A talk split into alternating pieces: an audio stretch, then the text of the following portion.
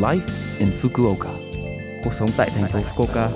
Chương trình này được truyền tải dưới sự hỗ trợ của thành phố Fukuoka.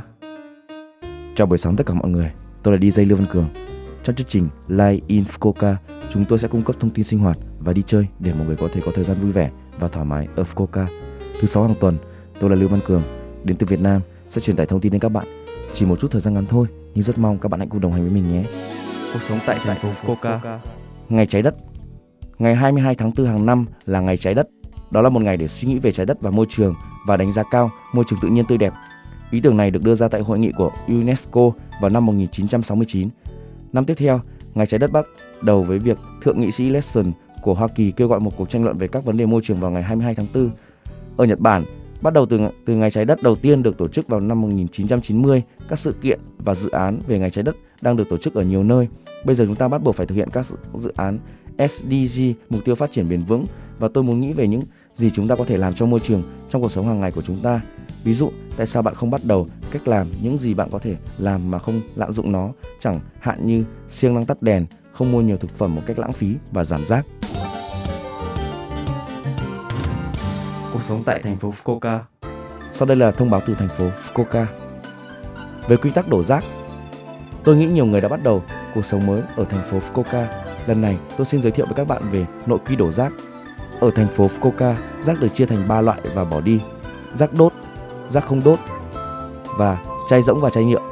Vui lòng sử dụng các túi rác được bán ở thành phố Fukuoka tại các cửa hàng tiện lợi và siêu thị để vứt chúng đi. Túi rác màu đỏ là rác tránh được. Vui lòng sử dụng nó khi vứt rác thực phẩm, giấy vụn, quần áo, đồ nhựa vân vân.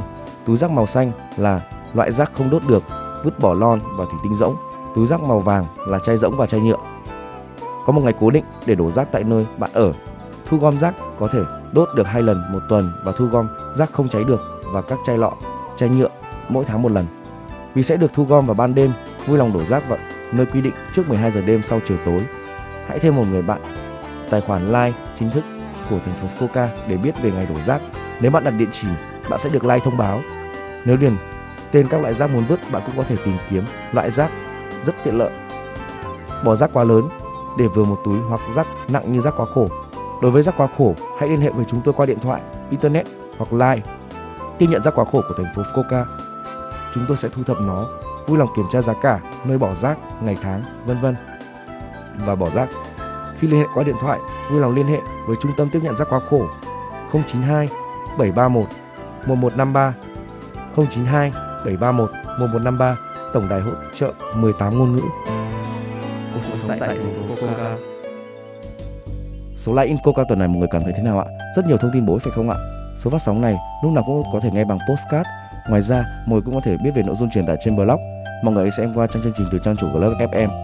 Ngoài ra, chúng tôi đang tìm kiếm các thông điệp gửi đến chương trình. Không quan trọng nếu bạn muốn biết một tin nhắn cho chúng tôi như một nhà hàng Việt Nam mà bạn thích, địa chỉ email là 761 a lớpfm.co.jp 761a.lớpfm.co.jp Cuối cùng, tôi xin phép gửi đến mọi người bài Đám cưới nha, Hồng Thanh Dizimie để chia tay mọi người. Chúc mọi người một ngày vui vẻ. Hẹn gặp lại mọi người vào tuần sau.